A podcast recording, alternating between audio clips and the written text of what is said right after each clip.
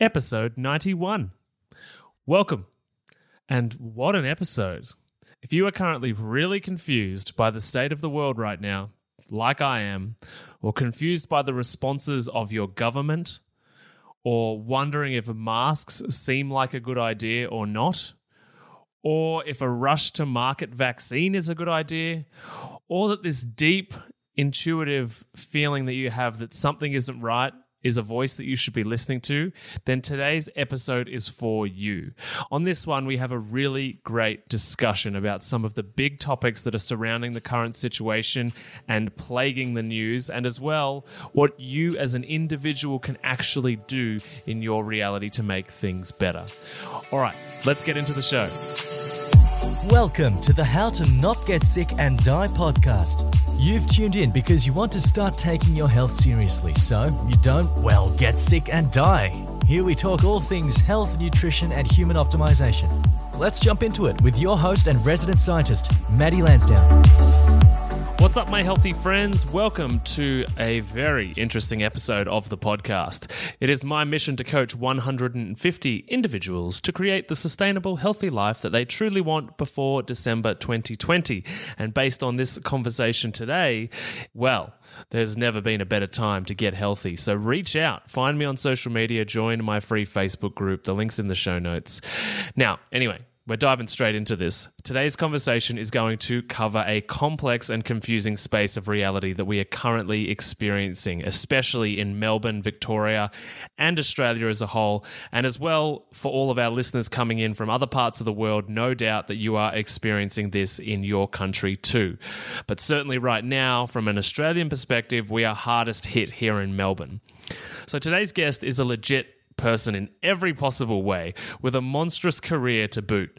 I have with me here today Rebecca D. Costa, whom is an American sociobiologist and futurist. She is the world's leading expert on the subject of fast adaptation and recipient of the prestigious Edward O. Wilson Biodiversity Technology Award.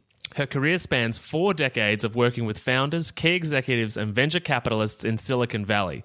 Costa's first book, The Watchman's Rattle A Radical New Theory of Collapse, was an international bestseller and has been read and publicly praised by some real world megastars in Tina Brown, Donald Trump, Senator Bill Bradley, and Sir Richard Branson. And there was a second as well. Her follow on book titled On the Verge was introduced in 2017 to critical acclaim, shooting to the top of Amazon's number one new business releases, which is amazing. Costa's work has been featured in the New York Times, Washington Post, USA Today, San Fran Chronicle, The Guardian, and many other leading publications. And so here to share some insight on the current global situation is Rebecca D. Costa. Welcome to the show, Rebecca. How are you? I'm fine. Well, how are you? I'm good. I'm good. I'm here in lockdown in Melbourne, lockdown 2.0. That's right. Well, um, it's to be expected. I think we're going to have a couple of reversals as time goes on. Before we get into that, so the podcast is generally, and the listeners are generally sort of health and wellness type mindset, and and that's the kind of stuff they're interested in. So, just to give people context of what it is you do, how does what you do sort of relate to the biology or mental health or physical health of people on the sort of broader spectrum?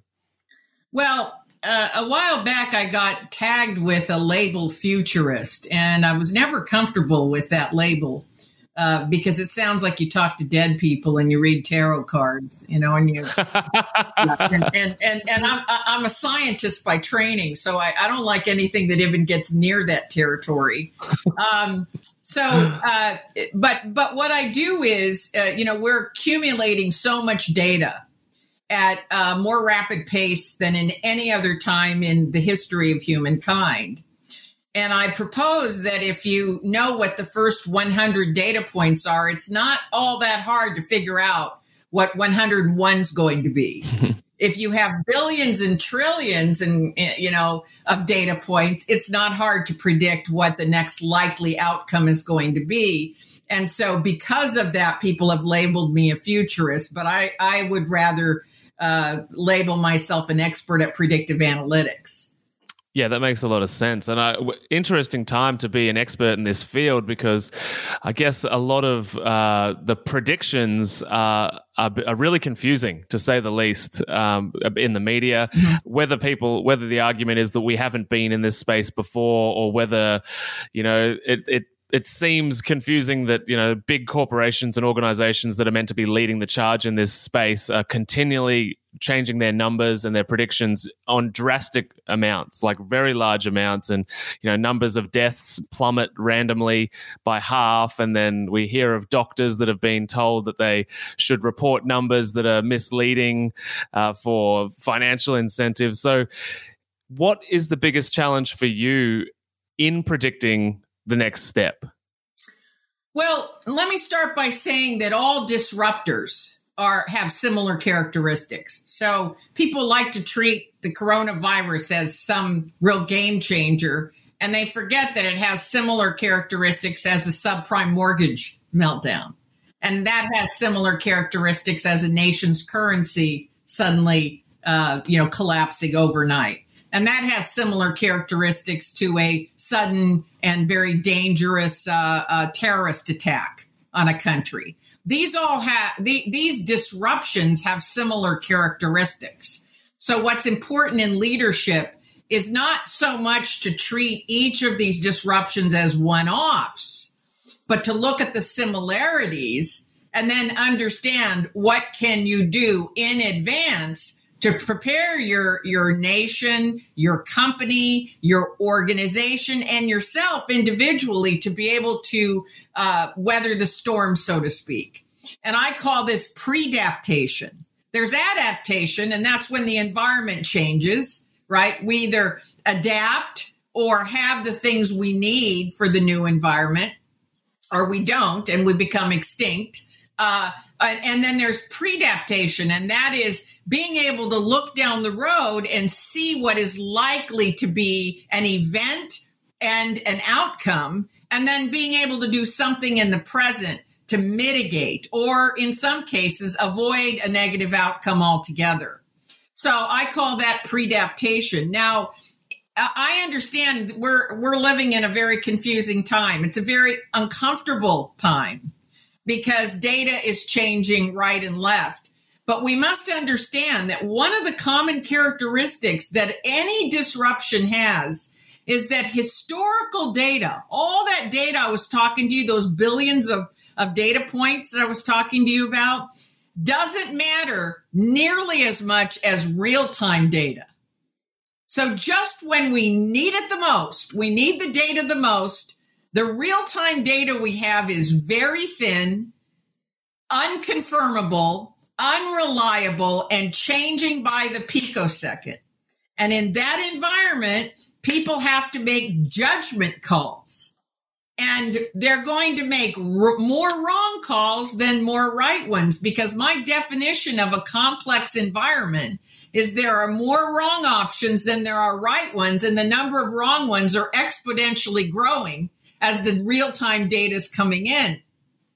So you're going to have a lot of fits and stops and errors and going down cul-de-sacs. You know, we we saw this with hydroxychloroquine. You know, it was all systems go, and then it turned out to be a bit of a a, a, a, a cul-de-sac. So we we backtrack from that, and then we say, well, we got to wipe down all these surfaces constantly. Now we're finding out that really isn't having all that big effect as we thought.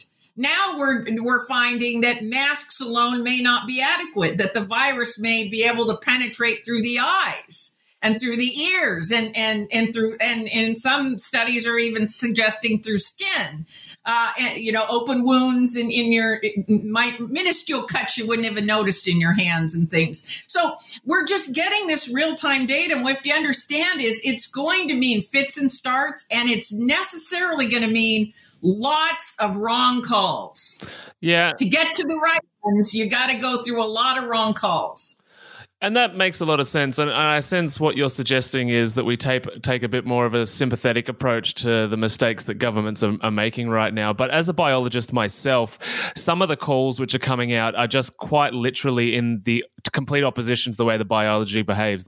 Basically all of my biological training as a scientist at, at university, uh, at uh, the hospital on an annual basis on PPE usage doesn't seem to correlate with the suggestions for government to tell the public to behave in ways of, you know, killing their microbiome a thousand times a day, or you know, whatever arbitrary number of days they do by sterilizing their hands, uh, by you know, which which is going to lead to autoimmune disease you know explosions in the next five to ten years. Wearing masks, surgical masks, one were never made as air filters. They don't have a respirator on them, right? And and so whilst the the concept to the average sort of person makes sense that a physical barrier is going to be you know slow things down.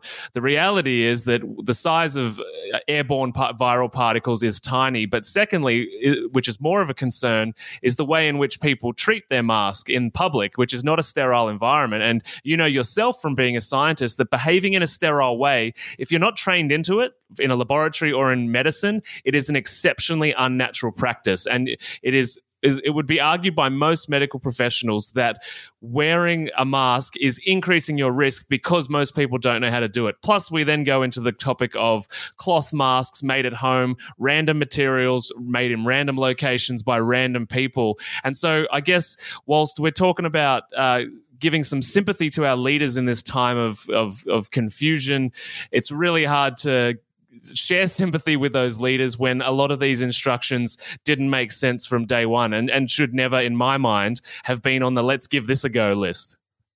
Well, I agree with everything that you said. And and you know, it's a it's a complex situation right now. If there is a downfall, it is the fact that we have allowed our leadership to be uh, occupied by lawyers and not scientists, right? And uh, this is a, a, a, difficult time for us because there's massive confusion between what is a fact and what is an unproven belief. And people are really having a hard time finding people they can go to to get the actual truth. The actual truth, as you just presented, is messy. It's very messy. And pe- you you can't put it into a short elevator speech. And and because of that, in a world where our attention span is all of one and a half seconds, we're trying to take a very, very difficult problem, a very complex problem, and we're trying to get our arms around it in a very commercial kind of way. We want to put a band aid on it. This is what we do. We we we we have a hard time, and and you know you can understand this. Uh, I tell people, you know, that uh, once a year I go and I sit down with my financial advisor. I'm a pretty smart person, you know. I I I I, I deal with scientists 24 hours a day, seven days a week. Nobel Prize winners and the, the smartest of the smartest. And they remind me every day that I'm a Dumbo right? Because next to them, I mean, all you have to do is talk to a Nobel laureate and you go, you know, I, I, I don't know what I'm doing, right? But, but even given that, given around all the people that I, I, I am, I have to tell you that it's, it's very disconcerting to them that the whole truth is not told. And we tell people, hey, a vaccine is going to solve this. Okay. Getting back to the truth, right? That uh, putting a, a hand scarf over your face isn't really going to do a lot because the threat, the threat, unless you got some mysterious thread count from God, you, you, know, the particles are going through there and, and it's going to go airborne and you're not really doing anything other than you're showing group cooperative group behavior. And maybe, maybe that's a thing, right? I, I don't know. But right now, along the lines of telling the truth, in 1984, when AIDS broke out, and you might remember this, we couldn't, we didn't know what AIDS was. We knew, we knew it was fatal. People were going to die from it.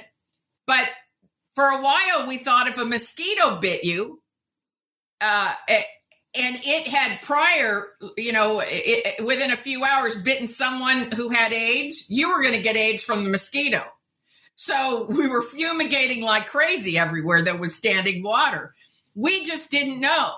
And at that time, the uh, United States head of uh, the Secretary of Health and Human Services said, We're putting all the pharma companies and all the scientists on an AIDS vaccine. This was 1984 and we're going to have one within 12 months.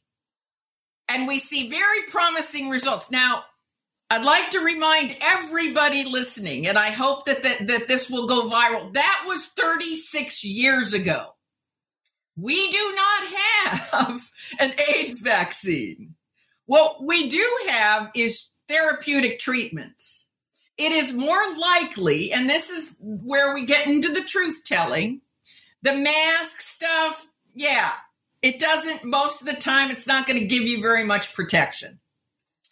Do we know, do, does the average person understand sterilization? They do not. You know, are we going to teach them that? Probably not. But what it what is likely to happen within the next six months is that we'll keep you from dying from it because that's what we're good at. We're not we're not good at keeping you from getting something. We've never been good at that. In all the history of vaccines, we've only eliminated one disease successfully with a vaccine. I don't know why people aren't talking about that. That's smallpox. Every other disease we have vaccines for is living somewhere in some human beings around the planet. We don't have a good history of vaccine. And the fact that government officials are out there every day saying we're getting very close, we're getting very close. And here's the other thing even if we have better technology to get closer to a vaccine, there are at least 11 mutations of this coronavirus that we've identified. So the likelihood that a vaccine is going to get all the mutations and how long is the vaccine going to be good for? We don't even know if you got coronavirus how how long the the immunity is for. So we're not going to know. We don't we don't have time to do longitudinal studies. Uh, I I am with you. I think there's a lot of cheap wrong information out there and it's being put out there by our government officials who don't have a background in biology and medicine, there's probably, and, and this is where I'm a kind of a big optimist, there's probably a reason. Maybe to stem panic. We don't want, you know, we had people here in the United States that were knocking old ladies down for toilet paper. Same here. You know? Yeah. So you know, if you're going to go out, you can't eat toilet paper. If you're going to go knock me down to get a, a, roll of toilet paper, imagine if you need food or water. Yeah. I don't have a chance. You know, Stampede's going to roll me, roll over me. So maybe it's to create uh, a optimism to to offset the mental health repercussions. Maybe they're thinking that, you know, if we give shine a little light on this, it won't seem so uh, chaotic and, and uh, you know, and, and, and scary. Uh, in my view, and, and I get a lot of uh, pushback on this, panic is a good thing. We, we were designed as human beings to panic when we feel a threat it's a survival mechanism. And so this is a virus that can kill you. I don't think panic would have been a wrong reaction. To me, it would have been an appropriate reaction and is appropriate reaction. I said from the very beginning, I heard about this in early January, and I said it's highly contagious. We don't know where it is. It is it is amongst the normal working human population. There are planes landing from China every single day, every 5 minutes all over the United States. It's we have to assume it's here. We need to put the military out in the street and shut down for 3 weeks. No planes come in, no planes come out. You cannot leave your house We will deliver free food, medication, whatever you need, but we have to close it down for three weeks. Instead of this, we're partially open. You can eat outside. A scarf is okay as a mask. A vaccine is on its way. We'll probably have it by the end of the year, even though we've got a terrible, empirically demonstrable history with vaccines. I don't know what they're talking about. You know what I, I if I were a politician, this is what I would say. I would say we're make we're doing everything we can to get a vaccine. It's a bad bet. Based on history, we may we may not get there, but we're going to try. We're going to try. But here's what we're good at. We're good at keeping you from dying. We can't keep you from getting cancer. We can't keep you from getting AIDS. We can't keep you from getting a lot of diseases. But you know what? You don't have to die of AIDS anymore. True right? Because we, yeah, and, and you're not going to die of COVID. And when we get to a point where when you have a home test, because I think there's going to be a home test before the end of the year. And I'm working with a lot of pharma companies, and I can tell you it's on its way. It'll be a pregnancy type of test that you could take pretty much every day and see if you have it. So let's say you test positive. You go to your doctor, your doctor says, Yep, I'm going to test you again. He tests you in his office, and then he writes you a prescription. You go down and you take some medicine, you feel crappy for a day, and then you're good. You're good to go. That's what's going to happen. We're going to treat it. And we're already getting better at treating because we've got some clues based on how remdesivir and, and steroids are behaving and helping to uh, uh, limit the damage we've gotten some really, really good clues on how to disarm the virus. But that doesn't mean you won't catch it. And as you point out, we this thing has a long tail. You pointed that out and you're you're really right. This coronavirus has a long tail and we don't know what it is. There may be brain damage. We're seeing that there's lung damage that may be permanent and you may never come back from. We don't know what the other da- long term damages are. Those are going to have to sort themselves out when we get out of the immediate danger zone. Yeah, I hear what you're saying, and uh, there's so many amazing things that you just said in that, and I made a few notes. I'm gonna pick, I'm gonna pick a rabbit hole to go down. Um, but yeah, I mean, in the, in the beginning, you mentioned cooperative group behavior, and I think the thing that people, especially here in Australia, and particularly in the state of Victoria and Melbourne that I'm in right now, that arguably the response by government is is now under a communist type response. It's now a five thousand dollar fine to leave your house. It's you know sixteen hundred dollar fine if you don't wear a mask. And the reason that that's such a problem is because there's nowhere that there's a pile of bodies because of all the contradictions that you suggested. This you know you can half go outside, you can meet at the supermarket, you can go for walks.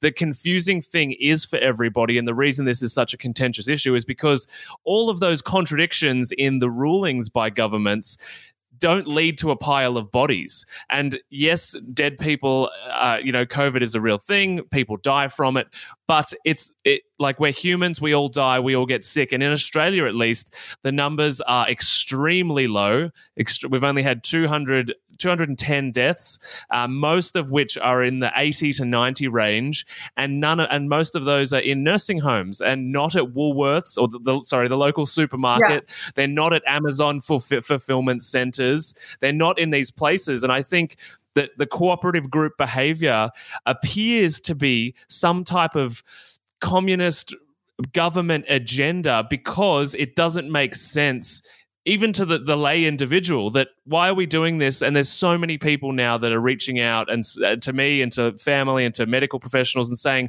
this doesn't make any sense because i don't know anyone that's got it. I don't know anyone that died from it. The numbers are tiny on the te- television and they say one more death. Oh my God, one more death. And they leverage the emotions of the public around one death when hundreds of thousands of people die of all sorts of diseases. Governments could be pouring their money into diabetes, which is easily solvable in 90% of cases.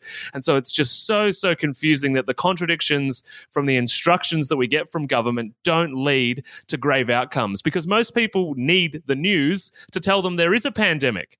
They don't know that there's a pandemic at all because they can't see it where we had the Australian wildfires, which was a state of disaster at the start of the year. You can go and see and touch and feel the damage, the devastation that happened. Here, you need to get an update on your phone to let you know that there's a problem with the world. So it's I'm wondering what your thoughts are, or just you know, just as a talking point on the contradictions that governments are giving, not just in Australia, but in multiple countries, the contradictive suggestions that don't lead to these grave biological outcomes. I, I I understand it's confusing and and of course the government we could make the argument that the government should be more focused on the damage wildfires do or uh, on the pandemic of diabetes. Why not, you know, focus on the pandemic of depression and suicide? Suicides globally are up 35%. So why don't why don't we channel resources in there? I, I do understand that. And I do understand how people feel that the government is overreaching particularly in free societies where where free uh, the value of freedom is right up there right with with enjoyment and happiness and and self-efficacy. Uh, and i do understand that. But in in my view the thing that you can't prove is what you prevented. This this is this is always the case right it's a really weak argument to say I did this because if I hadn't done it, this would have happened because this didn't happen. So you have no evidence for it. Right, right, right. So it's always weak, and politicians always back off because of that. Because you can't prove what didn't happen was going to happen. And so this overreaction that they're having, I would argue, will they will be punished for it. They will be punished for it. Yeah. But from my standpoint, as a biologist and as a scientist, I would rather see governments overreact than underreact because they have a tremendous history of underreacting. And the one time they overreact, I'm not going for their throat. I'm not going for their throat because they didn't overreact on climate change and they didn't overreact on those fires and they didn't overreact on diabetes and they didn't overreact on suicide and depression. And look where we are today. We're trying to put the toothpaste back in the tube. They didn't overreact on social media. They should have been having these conversations about censorship 15 years ago and they didn't do anything. And now they're trying to rein it all in. So the one time they overreact, or should we go after them? Uh, you know what? I, I I might sound like I'm an agent of the government. Believe me, I'm apolitical. I'm I'm I'm I'm, I'm completely apolitical. The one time they get out there and they do something definitive and they say, "All right, you're in lock, lockdown number two. In my view, they didn't go far enough. They were timid. They should have gone further and harder on that first lockdown. There would have been no second lockdown, no third lockdowns, no fourth lockdowns. It's that they've got one foot in both worlds. They've got one foot in, I got to appease my voters. I got to keep the economy open. We can't completely shut it down forever. And then the other side, right, which is if I don't react and I try to get this thing under control later, you wind up like the United States. Yeah. The United States has said lockdown, not lockdown, groups of 10, groups of 20. No, back down to groups of three. No, you've got to stay in your house. No, you can come out now and go out in your yard. It's a it's a mess. It's a mess. They're they're they're trying to walk some line that doesn't exist. You either overreact or you underreact. You can't react appropriately because there's not enough real time data and it's a novel situation. I always tell people this all the time. They go, You're always early to a meeting. And I said, Yes, because I have not mastered the ability to walk in as the second hand is hitting 12. I, I, it's always a few seconds before and a few seconds after. I, I, I don't hit the door handle or or get on the Zoom call right as the second hand hits 12. I'm not able to do that. I it's a false choice. On time doesn't exist. The choice you have And by the way, this is for everybody who lives with somebody who's chronically late. the choice you have, the only choice you have is early or late. You ain't going to make it on time. And this is the same situation. There's no middle road where we tame this virus and we make all the right calls. So the one time they overreact, I say, you know, you got to cut those government officials a break and be happy they did something and and are not letting it go on and on and on. Here in the US, we're just completely out of control right now. So picture this, right? Unlocking your potential, conquering emotional eating, and gaining insights directly from a health and nutrition expert such as myself. That's what we do inside the Healthy Mums Collective Facebook group, which is currently free to join. If you've ever felt trapped by food challenges, struggled with maintaining a healthy lifestyle, or yearned for a community that understands the reasons why you've yo yo dieted for years, then there's a new chapter waiting to be written. And this is your chance to start writing it by joining us all on Facebook Lives, on engaging posts that push you out of your comfort zone and into growth, and Q&A sessions with me. All of this works as a platform to begin changing your emotional eating problems for good. Oh, and also, as a special gift, you'll receive my transformative How to Turn Food into Self Confidence ebook. And that's also for free. I get it, skepticism might linger. You might think, Maddie, I've heard these ads and I'm not sure. Well, at least a quarter of the members inside the Healthy Mums Collective Facebook group have been paying clients of my emotional eating program at some point over the last three or four years. So if you're not sure, you can post in the group and ask to find out if I'm the real deal or not. It's totally up to you. To join us in the free Healthy Mums Collective and to end your emotional eating and feel good in your own skin and begin that journey, pop down to the show notes below, click the link, and breeze through three simple entry questions. Join today and let's embark on a journey of growth and empowerment. The link is in the show notes below. Uh, and it's exactly the same here in Australia. And I put that down to us just following our allies or our biggest ally in the US. And just yeah, don't follow us. Yeah, well, that's what's happening here. No. Go your own way. Don't follow what the U.S. is doing. U.S. is a bad poster child right now. Well, absolutely, and so is Australia. Like we're equally as bad because we had the same thing, small gatherings, and and I was very much on board with this in the first lockdown. I filmed some videos on social media ex- explaining antiviral foods, explaining antiviral behavior, and all this type of stuff. Um, but again, it, I come back to the numbers in, in that these contradictions haven't led to devastating biological outcomes. So now it becomes really confusing because if those contradictions were actual, like if this virus was actually as deadly as we're being told, those contradictions would have led to a huge pileup. We there are a lot of people who have very mild symptoms. By the way, every person in my family has contracted COVID. Mm-hmm. Right? Every person my brother my nephews my sister-in-law my children you know that are adult children they've all contracted covid. The only symptoms any of them had was a runny nose loss of smell and loss of taste. Yep. None of them had any other symptoms right? But we did the right thing. Every time somebody contracted it they stayed home for two weeks right? They contacted everybody that they came in contact with during a period of time. They did all the right things anyways. Now you could say that that's similar to what the what what we're, you know, complaining about the government's doing. Why do all that stuff? When you had such mild symptoms, you can assume other people do because we do know, you know, again, what we know is a very very small amount and what we don't know is is is the universe. But what we do know is if you have an underlying condition that you know or don't know about, you're very vulnerable. You're vulnerable. And if you're old, that is an underlying condition. Hmm. you know, I have to keep reminding my own adult children. They go, "You're healthy, mom. You hike ten miles every day. You know, you're not on any medications. You're totally healthy, mom." I'm 65 years old. I look at them and I go, that's an underlying condition. so, so, look, yes, you got a choice to overreact or underreact.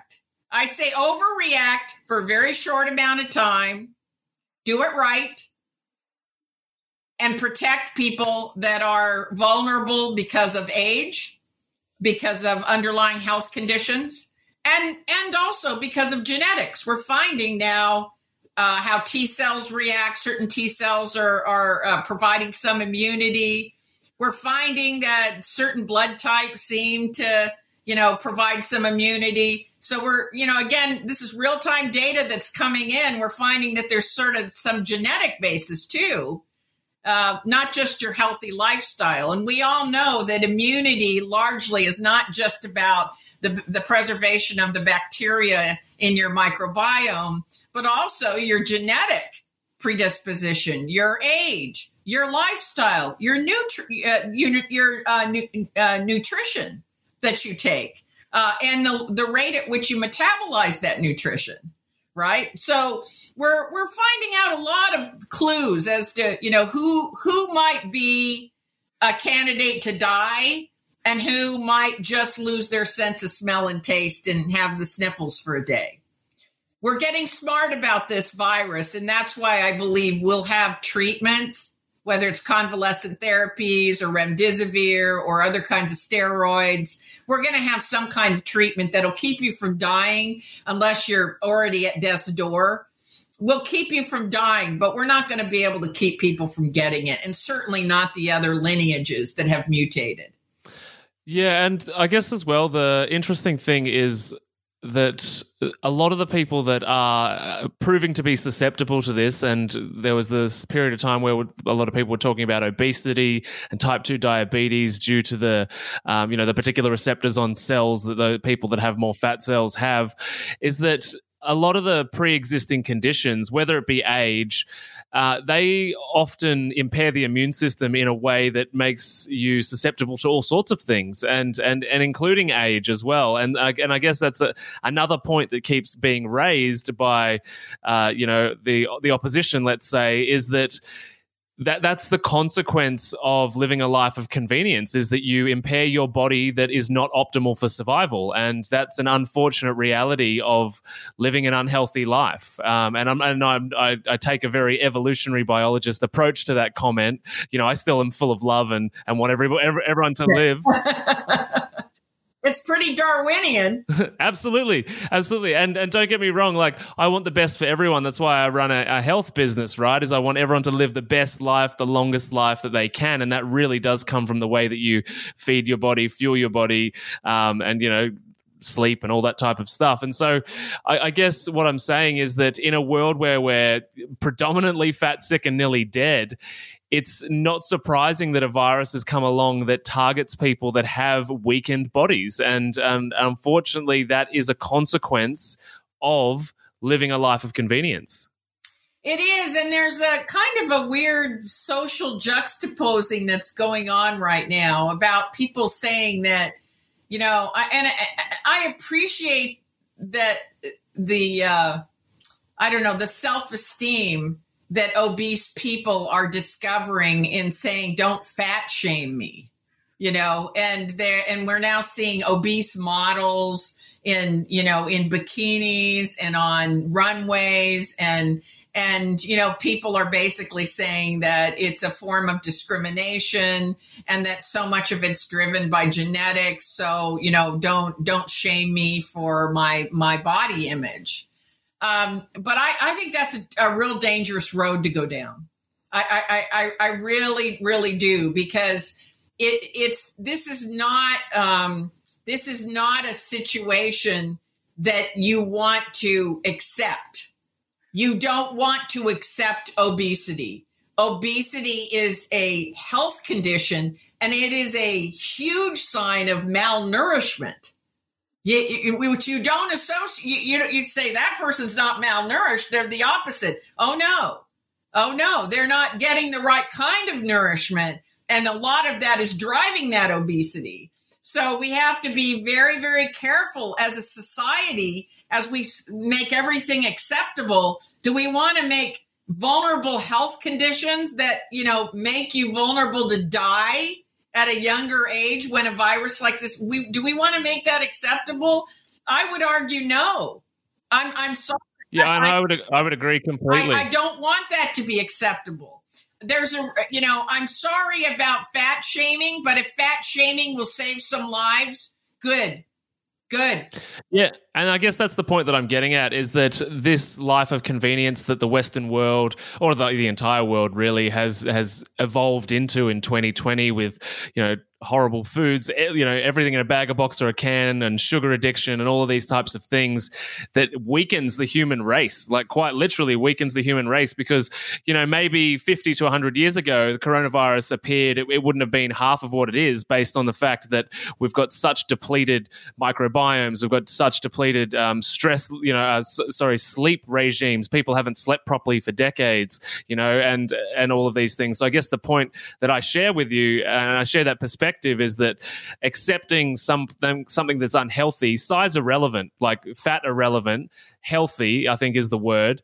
Um, to be unhealthy and be a role model for being purposely for being in an unhealthy state is absolutely going to lead a, a particular group of people to an even worse outcome because they will feel accepted, they will feel like they can be who they are, and they can blame genetics. And and you know, as a biologist, so many people incorrectly blame their genetics based on you know the media's version of explaining how genetics work, and and, and I, I, totally agree. And I guess the other thing that I wanted to get into as well um, was that you mentioned earlier you mentioned that the governments you know keep talking about vaccines uh, and the fact that we have a terrible history and I, I, actually worked in vaccine formulation a number of years ago as well so i'm quite familiar with the terrible history of vaccines uh, but do you think governments keep saying this sentence just to make everyone feel better? I don't know.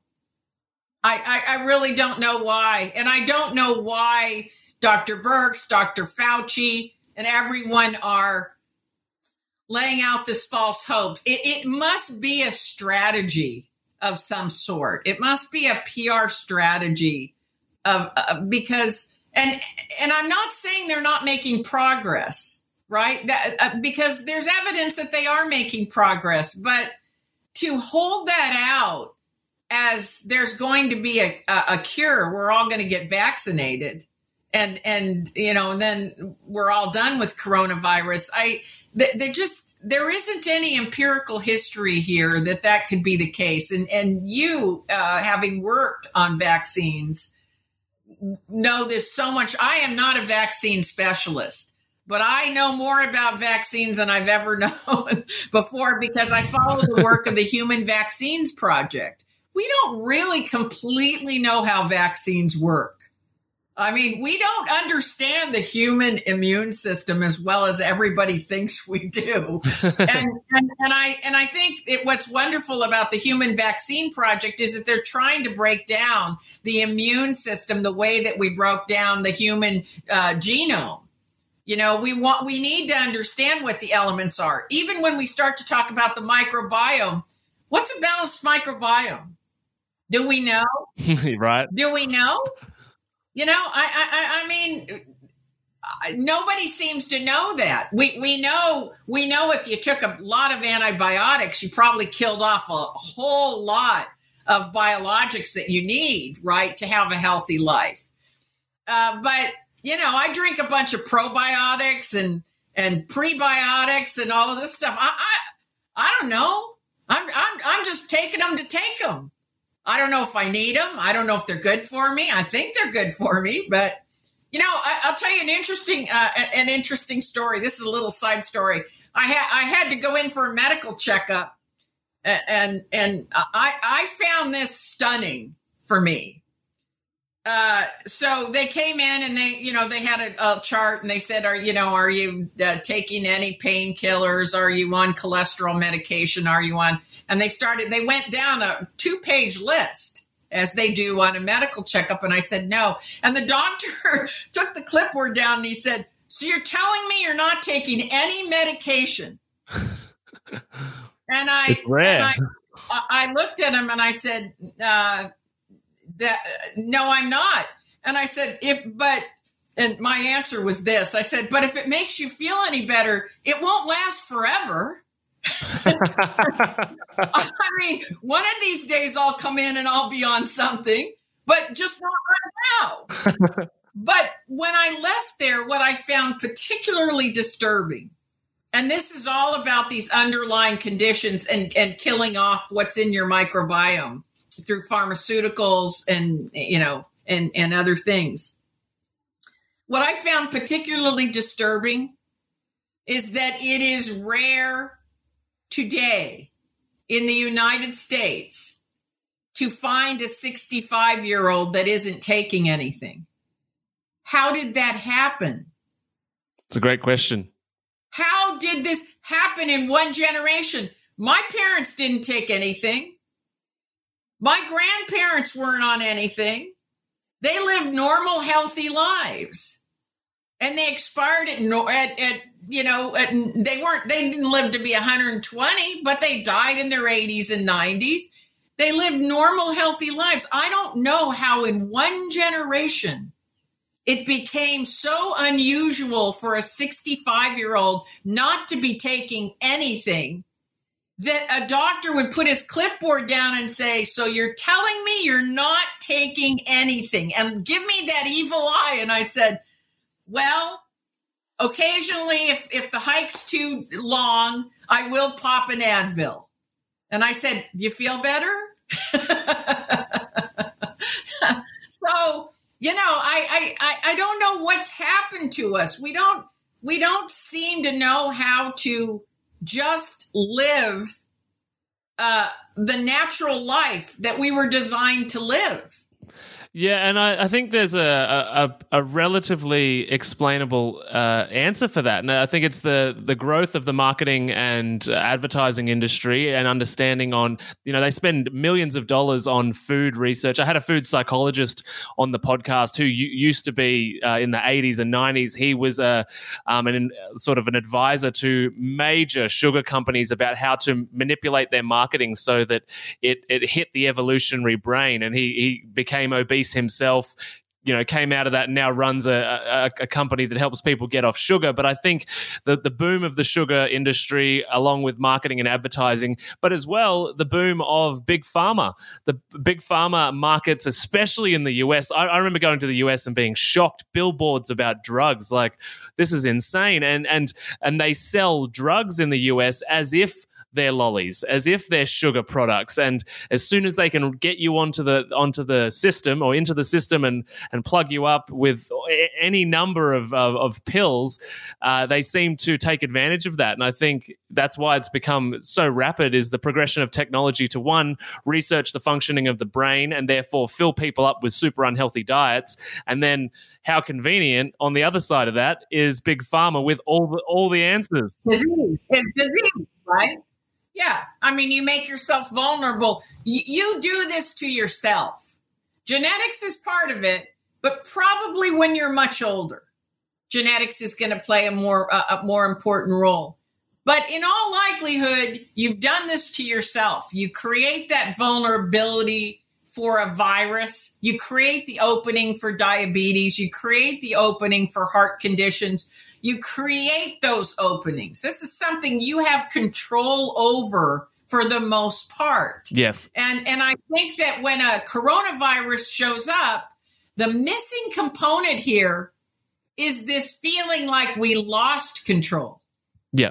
We can't do anything about it. People are out there and they're going to give it to me and there's nothing I can do about it.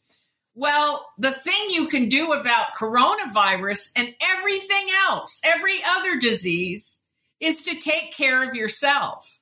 Exactly. Own that responsibility. Build up the human immune system. Many times I have to tell people it is very, very rare, very rare that a virus will jump from an animal to a human.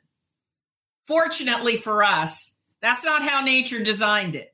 We have a very hardy immune system, and it rarely happens. But even more rare, much rare, is if that virus does jump uh, from uh, an animal to a human, that it can transfer from a human to a human without that animal intermediary. Yeah. That's even more rare. So we our immune systems are phenomenal when you think about how rare those occasions are that we could go human to human, transmit an animal virus. It doesn't happen all the time, thankfully, or we would have been wiped out. So that's how robust our our immune systems are. And that is something we can take care of. We're not just sitting here waiting for the next virus to wipe us out. Yeah. You know, I, I that mentality is wrong. You've got to take control of your own health and know that the best thing you can do is have a hearty immune system so that the likelihood, by the way, even at 65 for me, if I do contract the virus, I'm not a good candidate to die. I may get very sick. And you may run this after I've expired and say she was wrong. but but I but I've been taking care of my immune system, even though it is compromised just strictly by age. Yeah, absolutely. And I guess as well for the listeners, like it's never too late to turn your the health of your body and your immune system around. And it really is it really is nutrition. So eat some animals, eat some eat some plants. That's literally what is whole real foods. Get 8 8 hours sleep every night and find a, a stress management tool. And and that is the that is the basic fundamental equation to building a strong immune system. And then the next layers would be, you know, positive relationships, potentially spirituality and things like that. But it's so easy to turn that ship around. And very important that people move. Yes. Your body was designed for locomotion. Absolutely. It was designed for locomotion. Get out there, walk. You know, if you find that you're like with me, there's nothing in my body that wants to exercise. They have never invented an exercise I like. I, I, have paid I have paid very expensive coaches, and uh, you know what? I just I just pay the fine and don't show up. I, there's there's nothing that can motivate me to exercise except for one thing. One thing: a dog. a dog. That's some good incentive. I have to. I, I have a I have a one year old Labrador. Yep. And if I don't exercise him, he's going to eat every piece of furniture in my house. Yep. So I have to I have to get out on the hiking trails and we got to get out on the lakes and throw the ball, let him swim. And in that process I'm naturally and organically getting all of the exercise that I need. So if you're like me and you just hate exercise and you, you you're not going to do it, get a dog, get a puppy Find something to incentivize you. kids, kids, you, you know, you, you put on weight after your kids leave the house. Oh, no doubt. um, I want to ask too, knowing that many of the listeners on uh, of this show have been hit hard by reduction in employment or total job loss, um, as well, the government payout that that they're giving everyone has now been reduced and is going to be really challenging for people to live on. And, and a report came out in the last uh, sort of week or two here in Australia that 55% of mortgage holders, which is about half a trillion dollars worth of mortgage, uh, are going to default on their loans in the next three to six months. So, in in the context of an economic perspective, what's the best thing that you think people can do right now to weather the storm or adapt to the circumstance before we're given the freedom to get out of this?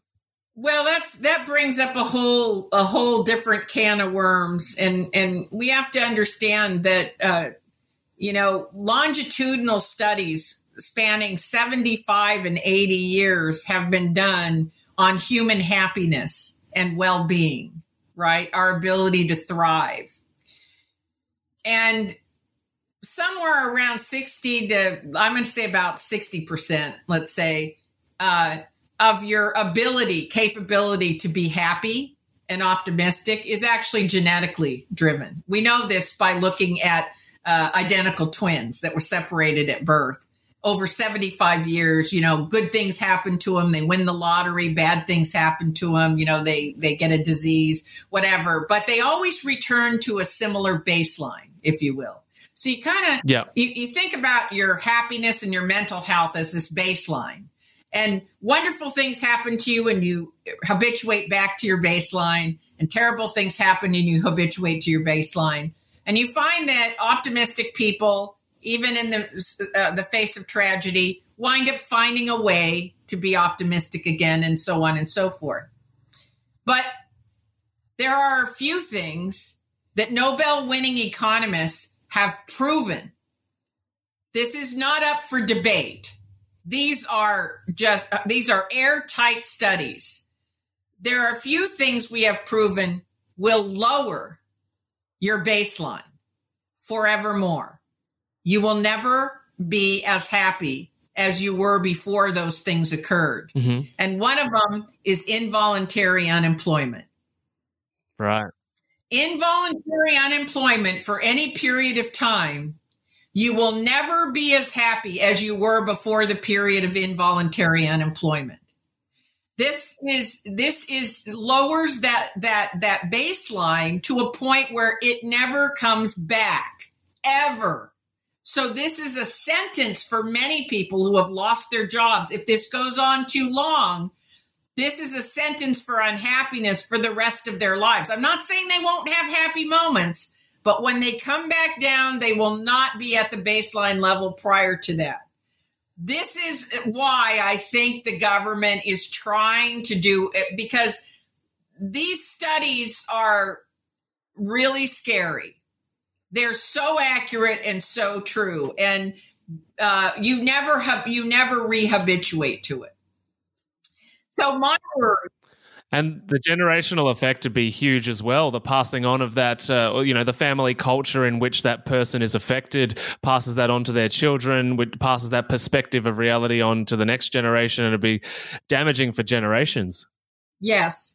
Yes. And we don't know all of that data yet. That's why I was saying coronavirus has a long tail. Yeah. We don't know the long tail yet. Uh, and, and, and but I worry because I look at I'm a data scientist. I'm looking just at the empirical data, and I I believe that and, and it doesn't matter by the way if the government gives you money. It doesn't matter if you have means. We were designed a beast of burden. We were designed a working organism. To have purpose. and when we can't work yeah when we can't work it it it has a a uh, lasting effect on us. So it's very very important. This is why i'm a very big advocate of public works programs. The government must be driven by data Mhm. not by opinion and not by politics. If you know that that is the overall long lasting effect of unemployment you must immediately don't forget about sending people money. That doesn't do anything. What you need to do is open up public works programs immediately where people can get their same salary and begin doing things, working on roads, bridges, right? Painting schools, whatever. Don't care what they are, but it has to be work tied to the income Yeah. that that is much more uh, of an intelligent approach and it is using the data properly. Yeah. it's same outlay of money but you get something for it. So you know if somebody says well i don't know how to use a computer fine here's a paintbrush we got to paint the school right? And somebody else might be a plumber someone might be an electrician some woman might be really good at social media and do can do a newsletter for children or an online class. You know you've got to give people work to do uh, otherwise you you you do suffer the long-term consequences Yeah, absolutely. Uh, I appreciate you sharing that. And I appreciate you being on the show today. I've really loved our conversation and I'm really grateful for your time. i have really enjoyed talking to you today and i hope we did some good in the world Oh, there's no doubt. Um, and where as well, where can everybody find you online and your books? They can catch me at www.rebeccacosta.com. That's R E B E C C A C O S T A.com.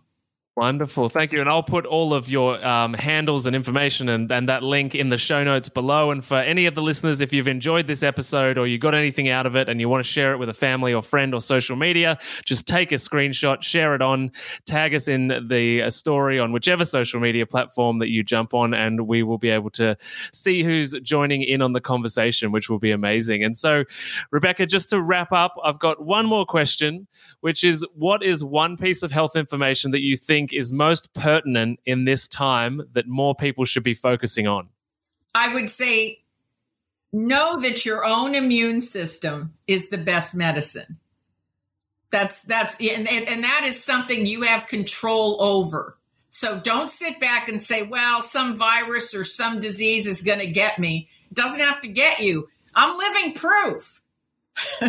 know, I, am the person who the doctor put the clipboard down on and said, "So you're telling me you're not on anything?" And and I, you know, listen, if I want a cookie, I have a cookie, right? I, I, I don't deny myself anything. I just don't overindulge, and I live a very moderate lifestyle. So you know, I'd say keep stress out of your life. Know that you are you are the captain of your own immune system, and you are in control of it. I think that is a superb message. Your immune system is the best medicine. And, and, as you're suggesting, we can power that with good nutrition, good stress management, good sleep, and movement. Absolutely. Wonderful. Thanks so much, Rebecca. I've loved hanging out. Hopefully, we can do it again soon. And I hope that you have a great day. You too. Stay well and safe. Thanks. See you later. Thanks for listening to the How to Not Get Sick and Die podcast. If you love this episode and health information is your thing, then please consider subscribing to the show. And when you're done, head over to iTunes, Google Podcast, or whichever app you use, and we'd be grateful if you could leave us a five star rating and write a review sharing your opinion on the show, as it really helps the podcast grow. Thanks so much, and I'll see you on the next episode.